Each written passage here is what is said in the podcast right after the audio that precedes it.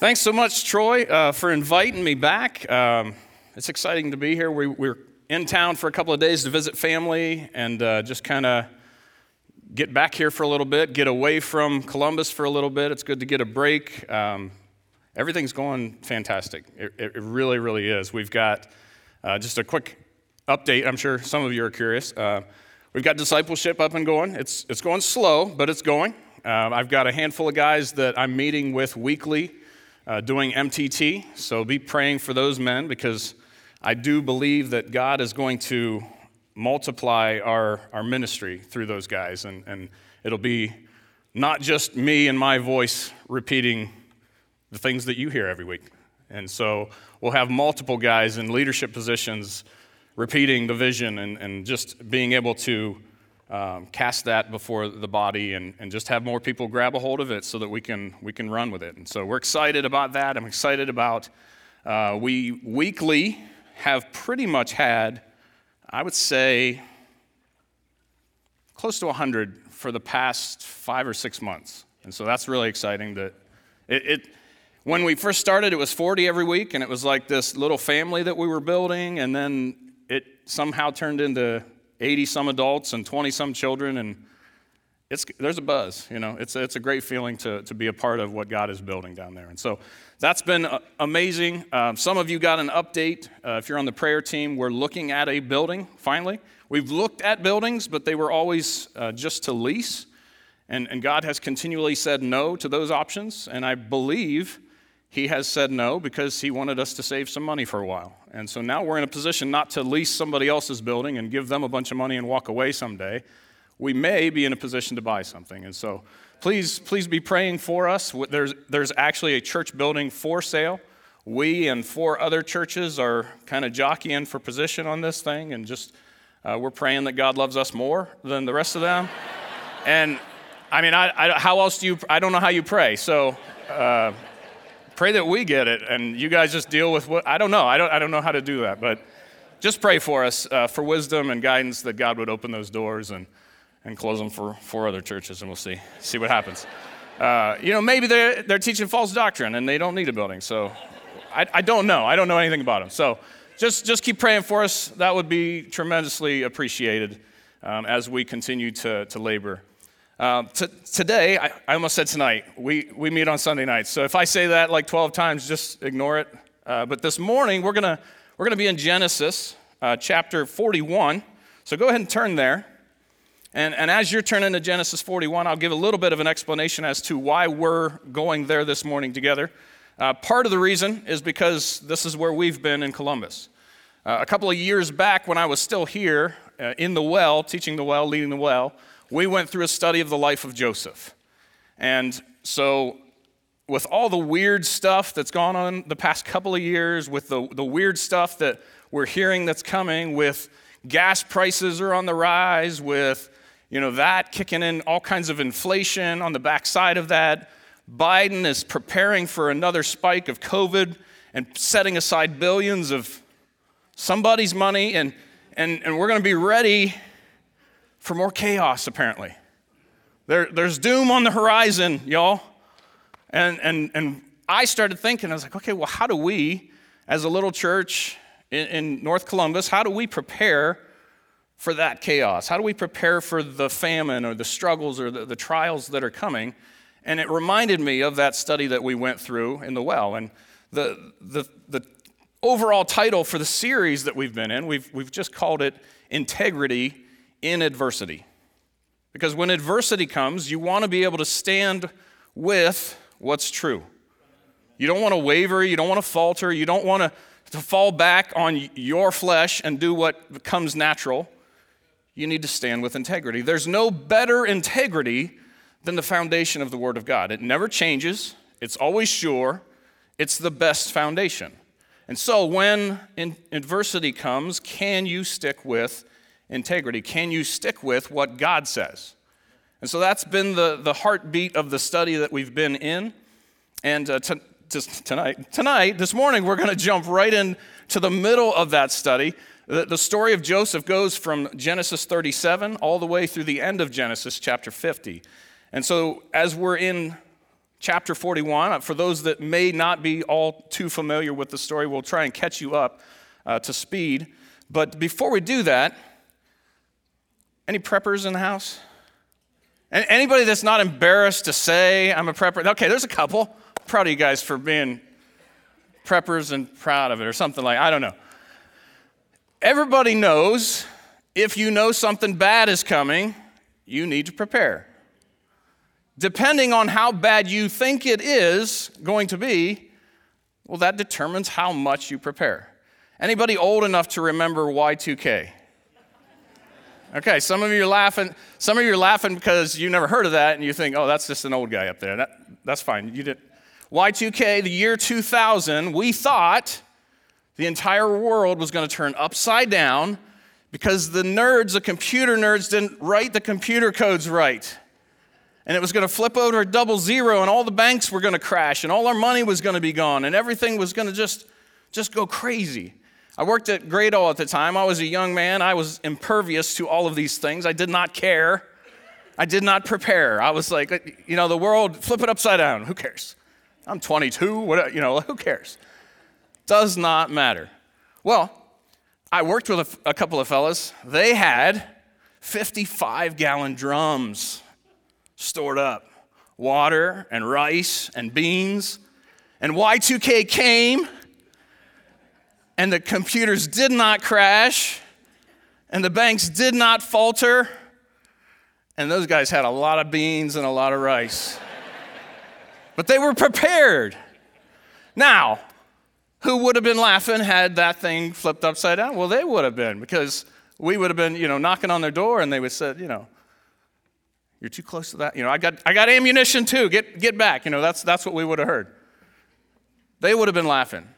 But if it would have gone as we supposed it should have gone, their supplies would have only lasted so long. Right? 55 gallon drums of rice and beans, that's great for a little while until it's not. And so I, have got a statement as we get ready and, and think about this. All, all of the preparation is great, and I'm not picking on anybody. Prepare for whatever you feel you need to prepare for. But the question is are you prepared spiritually for this world to go wacky again? Because it's coming. Whether anyone in government knows it or not, we know it's coming. So all of this supply is great until it runs out, and that's what it all comes down to, isn't it? Without a renewable resource that you can readily access, you're doomed. We're all doomed. So the question is, and the question you should be asking yourself is Am I spiritually prepared to walk through another season of craziness? If not, how are you going to prepare for that? That's, that's what God wants to know. Physically, yes, God can and will. He'll, he'll provide for us, He'll take care of us. But are you going to hold to integrity? Or are you going to waver with all the craziness? And so that brings us to the story of Joseph. He in Genesis 37, he starts off with this, this great, amazing potential. He's had these dreams. God has said, You're going to be in a position of authority over those who are currently in authority over you, his family. It's going to be amazing. The next event in Joseph's life is his brothers betray him, throw him in a pit, and sell him into slavery. Things are looking up. No, that's not the dream. That's not what it was supposed to be. And then things turn a little better. He gets bought as property from a guy named, or by a guy named Potiphar, and he, he elevates him to a position of authority in his house. And then Potiphar's wife, she wants Joseph for herself. Joseph refuses, she tells lies, and Joseph goes from being just a slave to being a slave who's in prison. Still not the, the dream come true. Still not what he thought would happen. And in prison, you know the story, there's a, a, butler and a baker, and they each have dreams, and Joseph gives them the interpretation according to God's word, what their dreams mean, and those dreams come exactly, precisely true.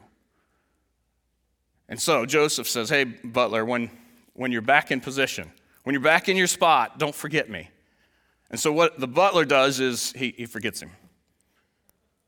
And then what we're coming to for this passage, the Pharaoh has a dream, has a couple of dreams. Well, you can, you can go back and read those. We'll, we'll just kind of skim over it. But basically, the dream there are some unhealthy kine or cows, cattle, some livestock. There's some unhealthy ones, and they devour and eat big, fat, healthy cows. Bizarre dream. You probably wake up like, okay, that, that was from the pizza I had last night, something weird. But he had another dream. There was, there was stalks of corn that were unhealthy and withered and beaten by the wind, and they consumed healthy corn. And then the problem is, afterwards, neither the corn that ate the healthy corn nor the cows that ate the healthy cows looked healthy. They still looked withered and starving. And so Pharaoh says, Somebody needs to tell me what this dream means. And no one can tell him. And the butler says, Oh man, I can't believe I forgot. There's a guy in prison. He can tell you what your dream means. He lays it out. Joseph comes in, he lays it out. We'll, we'll see it again, kind of repeated in the text. But the dream means there's seven years of plenty coming. That's the healthy corn, the, hef- the healthy cattle. And following that is going to be a famine like we've never seen before. A famine for seven years after the seven years of plenty, and, and God wants you to get ready. And so I thought, what a, what a perfect spot for us heading into whatever's coming to see what God has to say about what we need to do to prepare for adversity. And so, obviously, that's the title Preparing for Adversity. Let's go ahead and read together. We'll, we'll pick up in verse 33 of Genesis 41. We'll read to 36, and then we'll skip down to 46, and uh, we'll, we'll keep rolling from there. So, Genesis 41, verse 33 says, Now therefore, let Pharaoh look out a man discreet and wise and set him over the land of Egypt. This is Joseph giving Pharaoh instruction after the interpretation of the dream. God's told you what these things mean so that you can prepare. Okay, and so this is the, his instruction for preparation. Discreet and wise set him over the land of Egypt. Let Pharaoh do this, and let him appoint officers over the land, and take up the fifth part of the land of Egypt in seven, seven plenteous years, and let them gather all the food of those good years that come and lay up corn under the hand of Pharaoh, and let them keep food in the cities. And that food shall be for store to the land against the seven years of famine, which shall be in the land of Egypt, that the land perish not through the famine. Now jump down to verse 46. And Joseph was 30 years old when he stood before Pharaoh, king of Egypt. And Joseph went out from the presence of Pharaoh and went throughout all the land of Egypt. And in the seven plenteous years, the earth brought forth by handfuls. And he gathered up all the food of the seven years, which were in the land of Egypt, and laid up food in the cities, the food of the field, which was round about every city, laid he up in the same. And Joseph gathered corn as the sand of the sea very much until he left numbering, for it was without number. And unto Joseph were born two sons before the years of the famine came which Aseneth, the daughter of Potiphera, priest of On, bare unto him. And Joseph called the name of the firstborn Manasseh. For God, said he, hath made me forget all my toil and all my father's house. And the second and the name of the second called he Ephraim. For God hath caused me to be fruitful in the land of my affliction. Let's go ahead and bow our heads and pray before we get into the, the notes, the study notes. Lord, Thank you so much for caring enough about us to say repeatedly, hey, I love you and, and there's trouble on the horizon. Why don't you get ready? And I'm thankful that you don't leave it at that. You say, hey, there's trouble on the horizon, why don't you get ready? And, and this is how. So I pray, Lord, that this morning that this message would, would be a blessing to First Baptist Church. Um, not just something interesting to hear, but something that would be a blessing because it helps us get ready spiritually, mentally, emotionally, ready for difficult times. Not because we need to live scared, but because we should be prepared. And ultimately, Lord, we don't want to waver from your word. We, we want to hold to integrity. We want to be like Joseph. We want to follow his example and, and stick to integrity throughout the worst of times, the worst of things that life can throw at us, because we know your word is still true and it's always sure. So I pray, Lord, that you would guide us this morning, you'd speak to our hearts, and that uh, we would walk out of here changed and determined to prepare our hearts as you've called us to. We love you. Pray these things in Christ's name. Amen. All right, so right off the bat, in verse 33, Joseph tells Pharaoh the first thing you need to do is get a wise man and put him over the task. So Pharaoh recognizes the only true wisdom he's ever experienced is unfolding, it's unfolding right in front of him anyway. So he says, Well, Joseph, you're the guy. Right? So Joseph is put in charge, and that's that first part of the passage that we read is, is Joseph giving specific instructions to Pharaoh. This is what you need to do. I read some extra for context just so we kind of know what all is going on, but we're going to spend the bulk of the time of this first section in verse 35. And point number one is God's word is our provision. This is a good church, so you already know that. But, but what, is, what is he getting at in this instruction? Let's look at verse 35 again. There's three key things that he points out. He says, Let them gather all the food of those good years that come, and lay up corn under the hand of Pharaoh, and let them keep food in the cities. So they're supposed to gather, they're supposed to lay up, and they're supposed to keep. And a good Bible students in this room, you already know that the Word of God is compared to what? That we should gather. Food. Somebody's got it, right? Bread, water, all, all different types of strong meats, right? We see in Matthew chapter 4, verse 4, Jesus, in responding to Satan and the temptation after his 40 day fast, it says, He answered and said this It is written, Man shall not live by bread alone, but by every word that proceedeth out of the mouth of God. So we're, we're sustained physically by physical bread, right? We, we eat physical food for our physical body, and our, it's our physical nourishment. But we're sustained emotionally, spiritually, by the Word of God. We, we consume physical bread to keep ourselves physically alive and physically healthy. We need to consume spiritual bread the Word of God to maintain our spiritual health. It, it only makes sense. And that's the comparison God's trying to get us to, to understand. And so, the first thing that He says that we need to do, they were to gather physical food because they were going to have a physical famine. We're to gather spiritual food. And that is letter A. It, it's very simple read the Word. You could have figured that out on your own this morning. You probably did. It, it sounds a whole lot like Proverbs chapter 6. Proverbs, the, the wise man is saying, Look, look in uh, verse 6 through 8 Go to the ant, thou sluggard, consider her ways and be wise, which having no guide or overseer or ruler, provideth her meat in the summer and gathereth her food in the harvest. So let's, let's take this food comparison a little bit further. Let's apply it to Israel in the wilderness. God, in Exodus chapter 16, provided food every single day for, the wilder, for their wandering through the wilderness. Verse 4 of chapter 16 says, Then said the Lord unto Moses, Behold, I will rain bread from heaven for you, and the people shall go out and gather a certain rate every day. So God is providing b- bread, and you just go out and gather it. How much? Look at verse 16. This is the thing which the Lord hath commanded gather of it every man according to his eating. So, how much do you go get? Well, how hungry are you?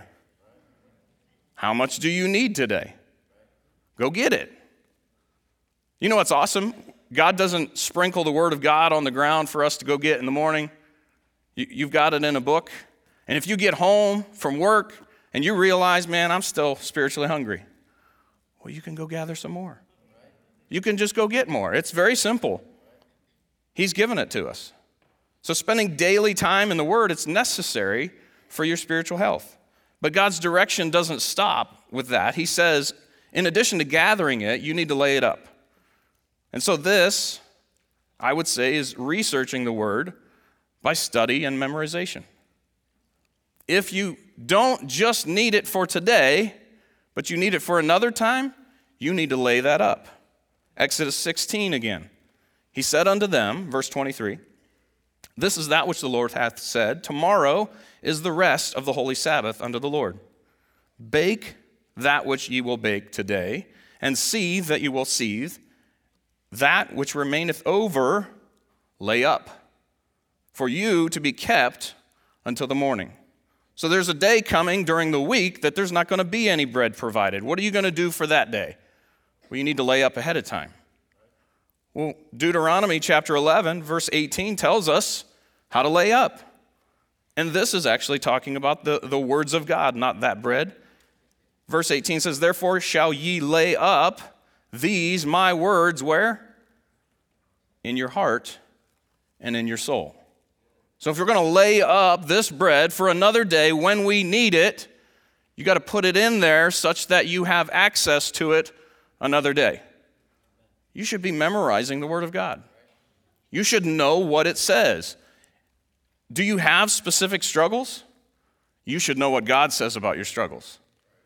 And then when you need it, you have immediate access because you've laid up. You've, you've listened to the wisdom of Joseph and you're ready. So you put it in your heart and then it's avail- available when you need it.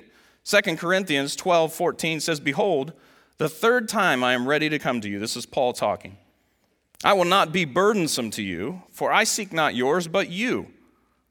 And then there's this interesting little phrase For the children ought not to lay up for the parents, but the parents for the children. Now, physically, we know parents feed kids, kids don't feed parents. That's just, you know that, right? Okay, good, good. Eventually, I'm hoping my kids will take care of me and feed me, but, you know, I'm doing pretty good as you can tell. I'm okay. So let's apply this spiritually.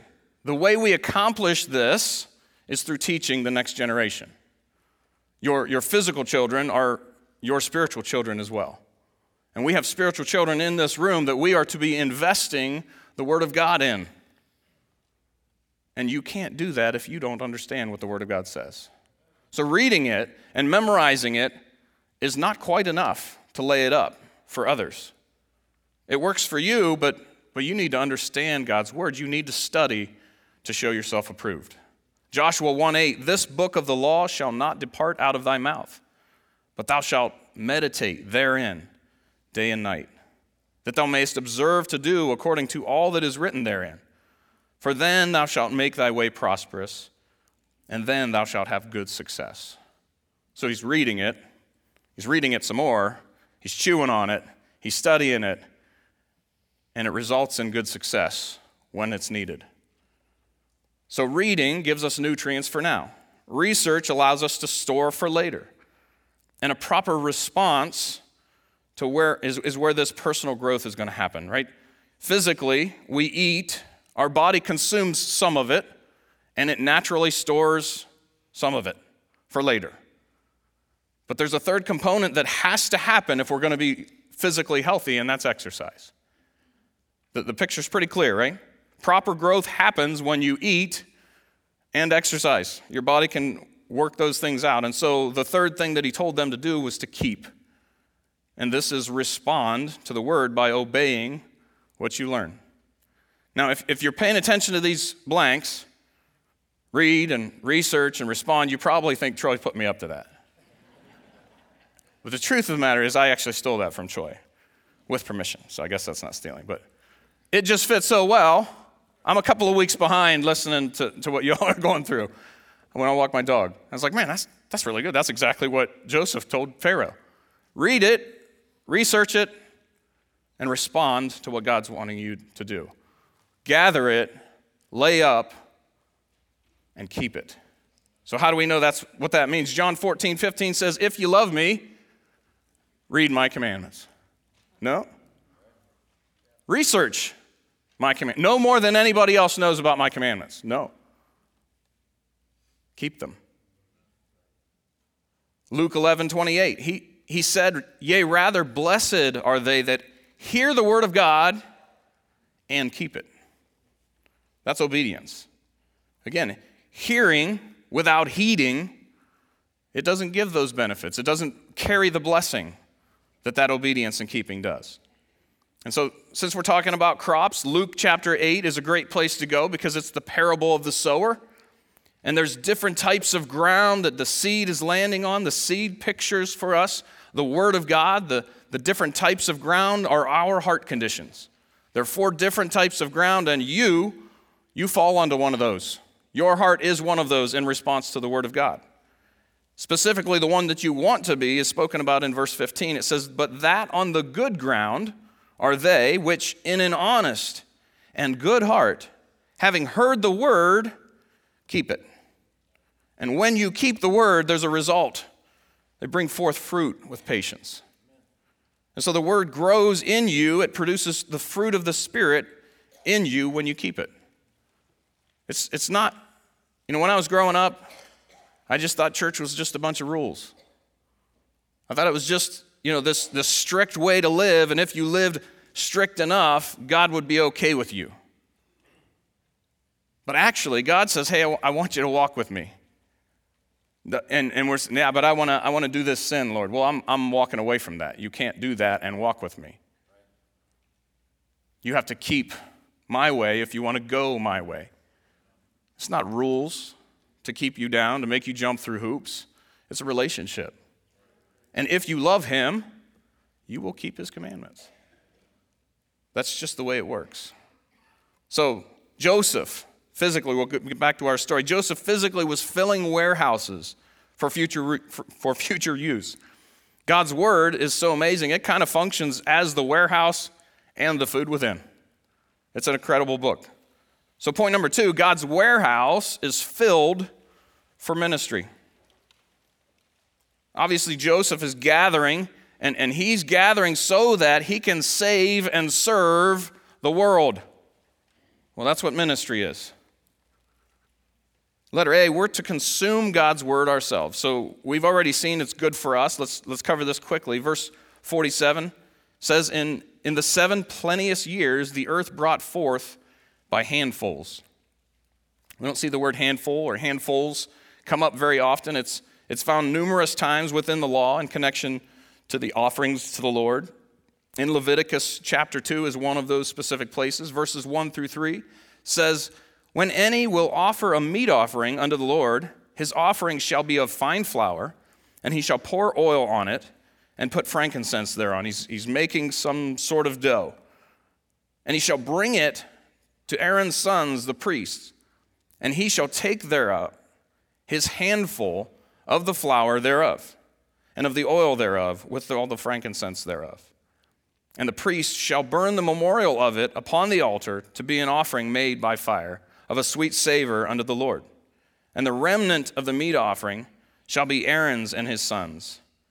It is a thing most holy of the offerings of the Lord made by fire. So the, the first handful, where does that go? That goes directly to God. They mix this dough, they get it ready. There's three elements to it, and they, they grab a big handful and they give it, and it's, it's the sacrifice, it's the offering for God. But after that offering for God, where does the rest go? It goes to feed the ministers of God. So if you're going to be involved in ministry and your first handful doesn't go to the Lord, you're going to be hungry. You're going to be taking what should be going to God and, and you're going to miss out. There's a whole lot more going on there, but let's just keep moving for the cross reference of handfuls. Another place we see this is, is Ruth, chapter 2. And Boaz is, is obviously the owner of this field she's working in. And he says in verse 16, Let fall also some of the handfuls of purpose for her, and leave them, that she may glean them and rebuke her not. So Boaz, he, he likes this girl that's working in his field. And he instructs his field workers hey, leave, leave some handfuls of purpose for her. The first fruits, the, the harvest has gone to the Lord, pictured by Boaz, the owner of the field. Then he leaves enough for the one he loves. Ruth pictures the church. Right? Notice it's not leftovers that he's leaving for her. These are handfuls of purpose. In other words, he, he did this on purpose, for the purpose of providing for her. See, when, when God gets his, what's left isn't leftovers. It's handfuls of purpose. It's purposeful, intentional ministry opportunity for you that, that actually feeds you and keeps you moving forward. There have been some tough times in Columbus, there have been some strange times, there's been some lonely times. There's never been a shortage of ministry.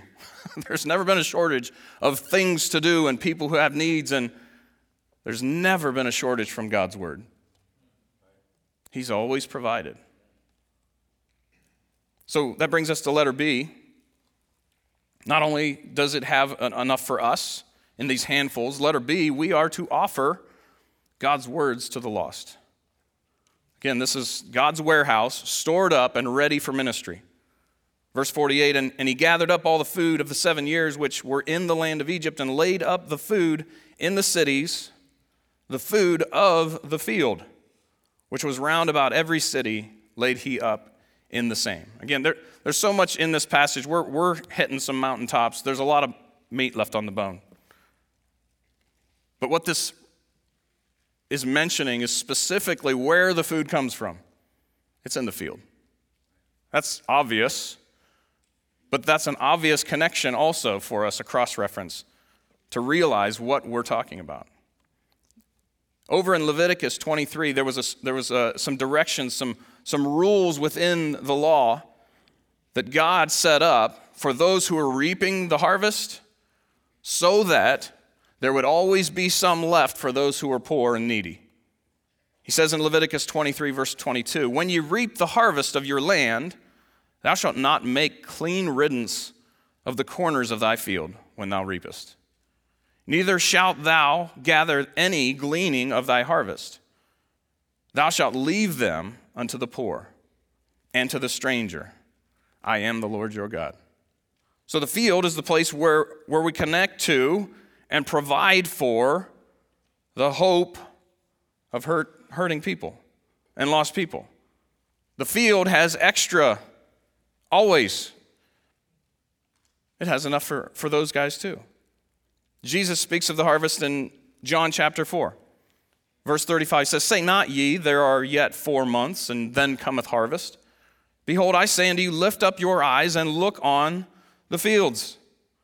They are white already to harvest. What is he talking about? Well, Matthew chapter 9 shows us what he's always talking about. Verse 36 but when he saw the multitudes, he was moved with compassion on them, because they fainted and were scattered abroad as sheep having no shepherd. Then saith he unto his disciples, The harvest truly is plenteous. There's plenty of people with need. You know we don't have a lot of? He says, The laborers are few. Pray ye therefore the Lord of the harvest that he will send forth laborers into his harvest. You see, there's plenty of word of God to go around. There's plenty of opportunity to minister that word of God to lost and dying people. There's just not a whole lot of people doing it. The warehouse is full. The word of God is, is ready to go out. And, and the people are in need and they're ready to receive it. We just have to go get it and give it to them.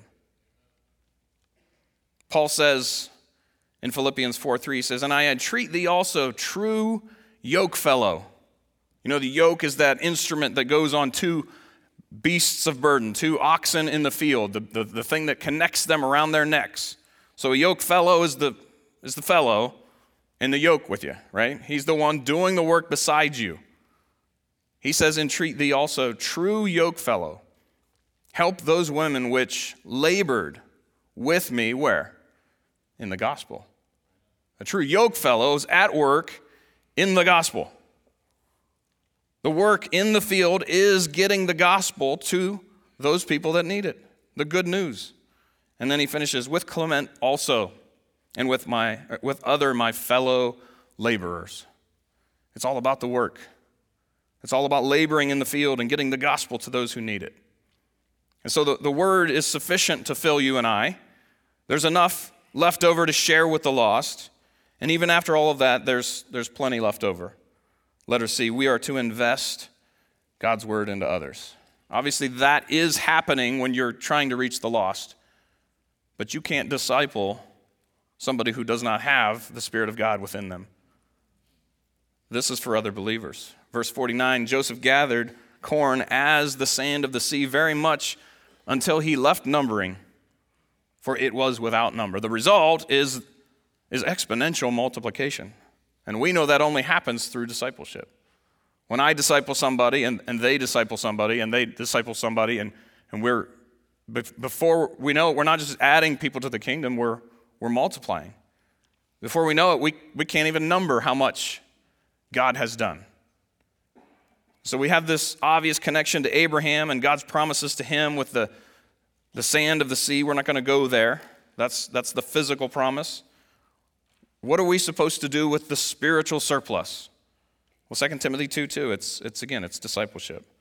The things that thou hast heard of me among many witnesses, the same commit thou to faithful men who shall be able to teach others also.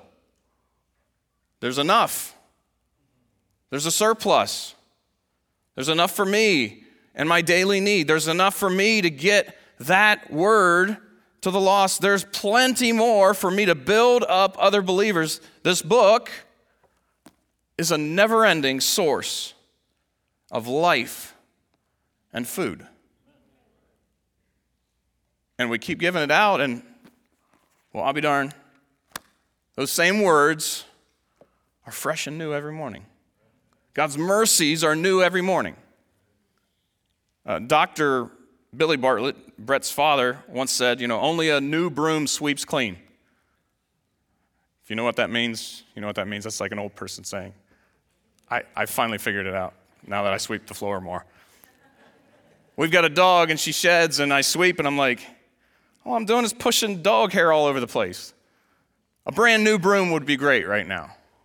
You know what this is every morning? It's a brand new broom. It sweeps you clean every single time you open its pages.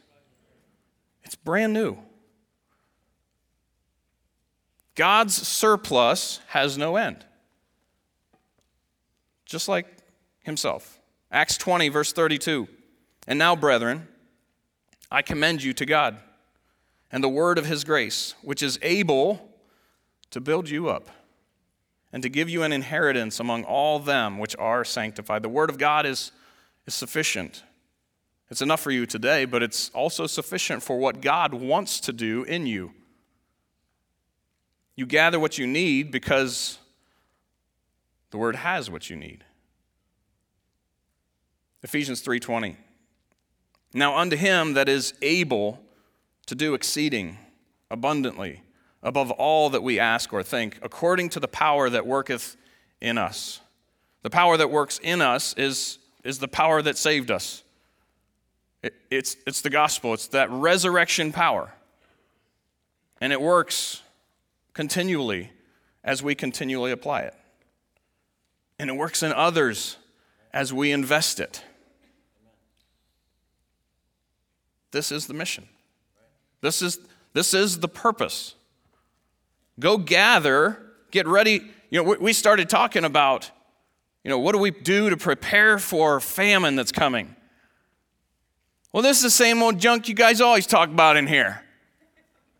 Read your Bible and share the gospel, and discipleship. Well, guess what? There is nothing else. That's God's plan. If you need a church that has a more creative plan, there's a good chance God's not there. This is His plan. Because this book is what everyone needs. So Joseph was a, a busy man. He has God's plan, and Pharaoh has chosen him and put him in a place so that he can put the plan into action. And during all of his travel around the country and the hard work of storing up, he becomes blessed with true wealth. He's able to reproduce. He has some children. And so, point three God's wealth is apparent when you become a parent. You'll remember, it's cheesy, but you'll remember it. God's wealth is apparent when you become a parent. Spiritual reproduction is the goal. Right? Matthew chapter 6, verses 19 and 20, it's not on your sheet. It talks about storing or laying up treasures in heaven. The best way that you can invest this book is into the lives of others. We've just seen that. And what that does is reproduce spiritual fruit. So I want to finish with a, a couple of cool pictures. Everything's kind of just been very practical. This is, this is some cool stuff that we see at the end of, of this chapter. Letter A God's wealth provides us forgiveness. God's wealth provides us for forgiveness. Verse 50 Unto Joseph were born two sons before the years of the, the, the famine came. So, the, I want you to notice the, the reproduction. When, when were his two sons born? Before the famine. So, what was he doing before the famine? He was gathering, he was laying up, and he was keeping. And he was doing it over and over and over and over again until the, the reproduction was uncountable. And he was able to reproduce his own family in the meantime. And says, which Asenath, the daughter of Potipherah, not the same as Potiphar, priest of On, bare unto him. Joseph is married, and his wife's name is Asenath. The Bible does not give us a definition. I've looked for some cross references. Apparently, she just got a weird name. There are some external references, one of which says she is a, a gift of the sun gods or something like that. That's weird. Another one says that her name means peril and discomfort or misfortune. So, Joseph lives a life of peril and misfortune, and now he has a wife of peril and misfortune. Wasn't that a wonderful deal for him? Now, I don't want to take that too far because the Bible doesn't tell us that's what her name means, but she is a Gentile bride married to a man who pictures Jesus Christ. She's a type of the church. And you know what she is? If her name actually means peril and misfortune, she was heading that direction until Joseph stepped into her life. And that's the same direction I was heading when Jesus stepped into mine. I had nothing but peril and misfortune. And it wasn't that I was just sitting around feeling sorry for myself because life gave me a raw deal. It was because that's where my sin and my sin nature was taking me until Jesus stepped in and rescued me and offered the entire world rescue at the same time. This daughter of, of a false God worshiping priest had no chance. Her dad had no answers for Pharaoh. But her new husband had all the answers. And that's us. We are the bride of Christ. What a, what a cool picture that is. Romans 5 8 says, But God commendeth his love toward us in that while we were yet sinners, Christ died for us. Do you know what the picture is? Joseph is lowered two times. The first time, he's lowered into a pit and sold into slavery. Jesus Christ left heaven and lowered himself to become a man. Then Joseph was put into prison, and Jesus Christ, a second time, is lowered further when he went on the cross, died, was buried, and then eventually rose again. You know what was going on in this woman's life? There was no hope, there was no answers, there were peril and misfortune. While she was yet a sinner, Joseph went to prison and then was able to rise victorious and put in a position to save the whole world. That's our story, y'all. What an incredible picture. Christ didn't wait for you, He didn't ask for you, He didn't demand that you fix yourself before He would die for you. He, did, he didn't ask you to clean up your life before it could apply to you. He said, Choose my son. He already died for you. He already did what was necessary. Ephesians 1, verses 6 through 8. To the praise of the glory of his grace, wherein he hath made us accepted in the beloved, in whom we have redemption through his blood, the forgiveness of sins according to the riches of his grace, wherein he hath abounded toward us in all wisdom and prudence what an abundant grace that we have.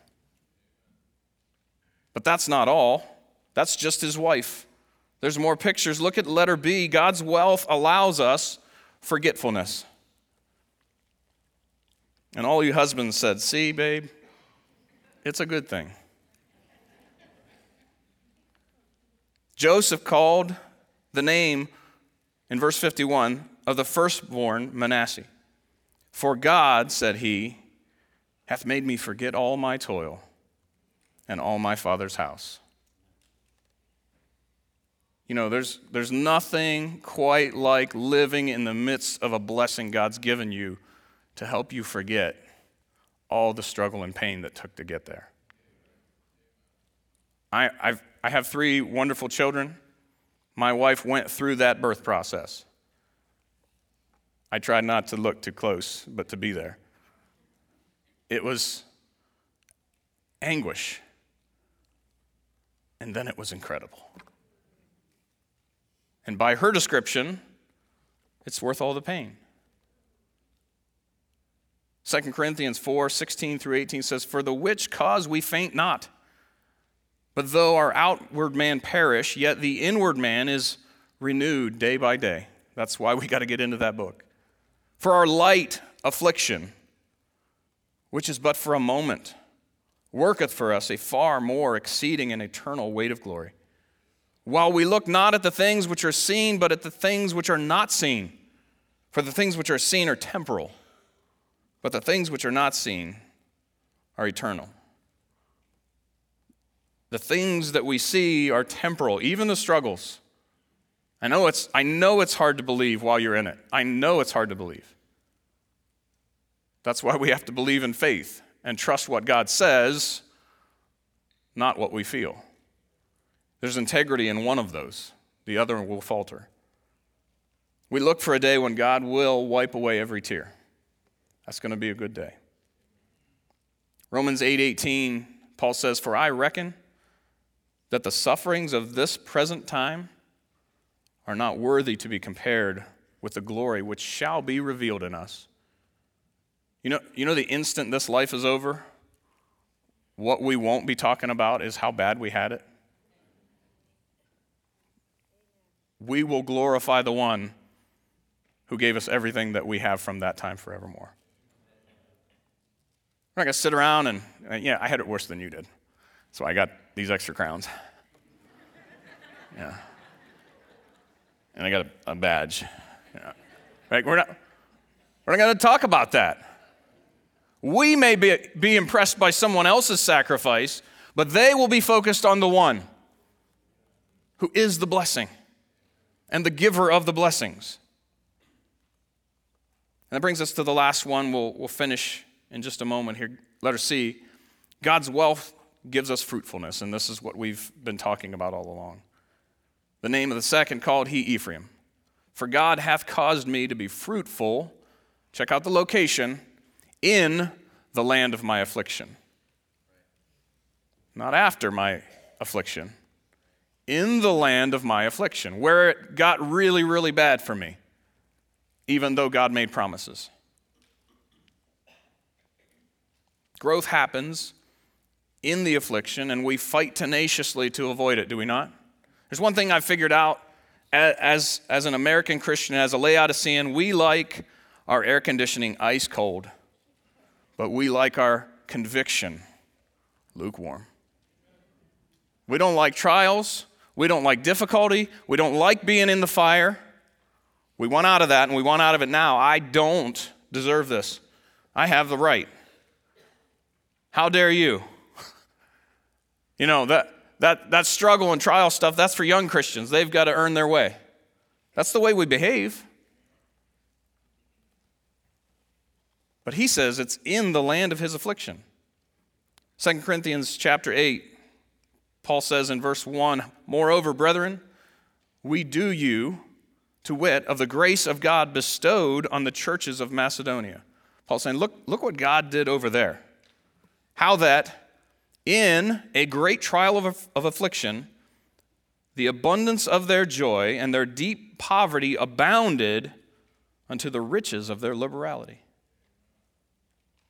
He says, the abundance of joy came from the trial of affliction. You, they had to go through it to understand what that joy actually looked like and what they had. They had to go through that thing in order to God, for God to show them what they actually had on the other side. And the riches of their liberality, this is not a, you know, a political stance. It's not a liberal stance. Their liberality means they, they're going to give everything they have to whoever needs it.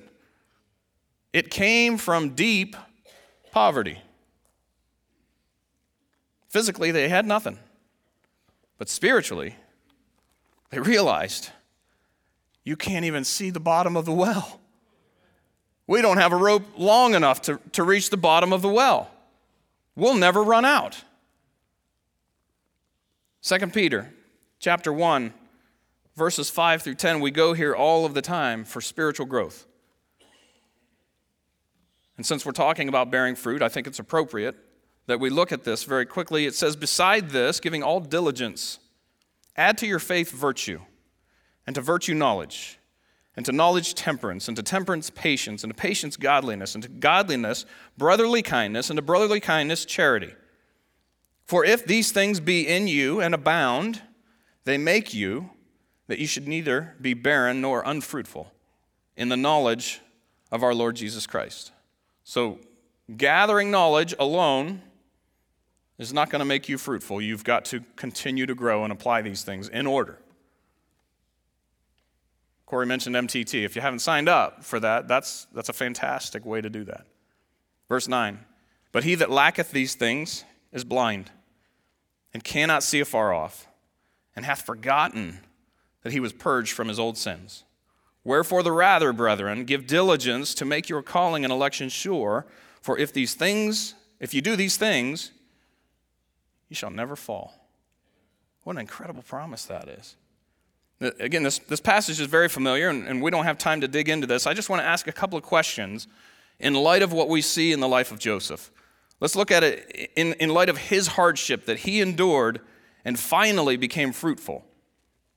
And let's ask ourselves a few questions. How can you show virtue if you never submit to truth? That's kind of a trial, isn't it? I don't, I don't want to submit to that. That means I'm wrong. That means something needs to change, and I don't want to change. That submission can be very difficult. How can you learn temperance if you never have tough decisions?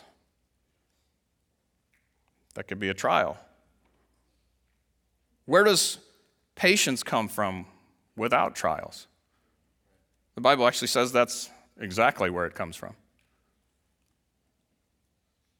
Where does godliness come from if these trials don't repeat to see if that first response wasn't a fluke? Oh, are you going to you going to respond godly each time? That's godliness. And how about brotherly kindness or charity without difficult people? Know any? Don't look around. You see, if there's no adversity, there's no growth. The fruit doesn't grow on the mountaintops, then there's nothing up there. It grows in the valleys. If there's no adversity, there's no growth. If there's no growth, there's no fruit. If there's no fruit, there's no purpose. This is what we're here for. So, in conclusion, we started by talking about how to prep for upcoming trouble. And I mentioned that what is most important is that we have a renewable resource to draw from. Hopefully, you already knew this, but, but you have a renewable, re, renewable resource continually and forever. As much as you want out of it, how much do you need today? Go get it. How much does your lost friend at work need today? Go get it. How much does your disciple need today? Go get it. There's more. There's more left. And when you do that and you just keep doing it and you just keep doing the work that God's called us to do, He says the result will be fruit. and growth, and more fruit and more growth. It's a pretty incredible promise. He told the woman at the well this, this relationship with him would be a would provide living water that would continually spring up to everlasting life. And that she would never thirst. That makes me think of Psalm chapter 1, verse 1 through 3, and we'll finish here. Blessed is the man that walketh not in the counsel of the ungodly, nor standeth in the way of sinners, nor sitteth in the seat of the scornful. Maybe find yourself there today? You don't have, you don't have to be in those three places because the blessing is, is somewhere else. His delight is in the law of the Lord, and in his law doth he meditate day and night. And the result is that he shall be like a tree planted by the rivers of water. They just keep coming, they just keep feeding. That bringeth forth fruit in his season. His leaf also shall not wither, and whatsoever he doeth shall prosper. That's, that's my prayer for, for Northside. That's my prayer for First Baptist. That we would just tap into the source of life and not look back. The plan to prepare for famine is the same as the plan. You just got to be involved in it, and God will provide. So, what if the government goes crazy? Or what if things are hard this fall? Fill in the what ifs with whatever you want. We know what's true. The what ifs may come and they may not, but, but God has given us a source, a renewable resource you'll never reach the bottom of. Let's pray. Father, thank you so much again for your word, for the, the promises, for the, the plan you've given us. It's a perfect plan. We are imperfect people and we're trying to reach other imperfect people, so it, it's hard. But we know you'll guide us. We know you'll correct us. We know you'll change us. And you've promised to never quit until you come back for us. And we long for that day also. But we want that day to be with more souls. More souls that have grown in maturity because they keep your commandments.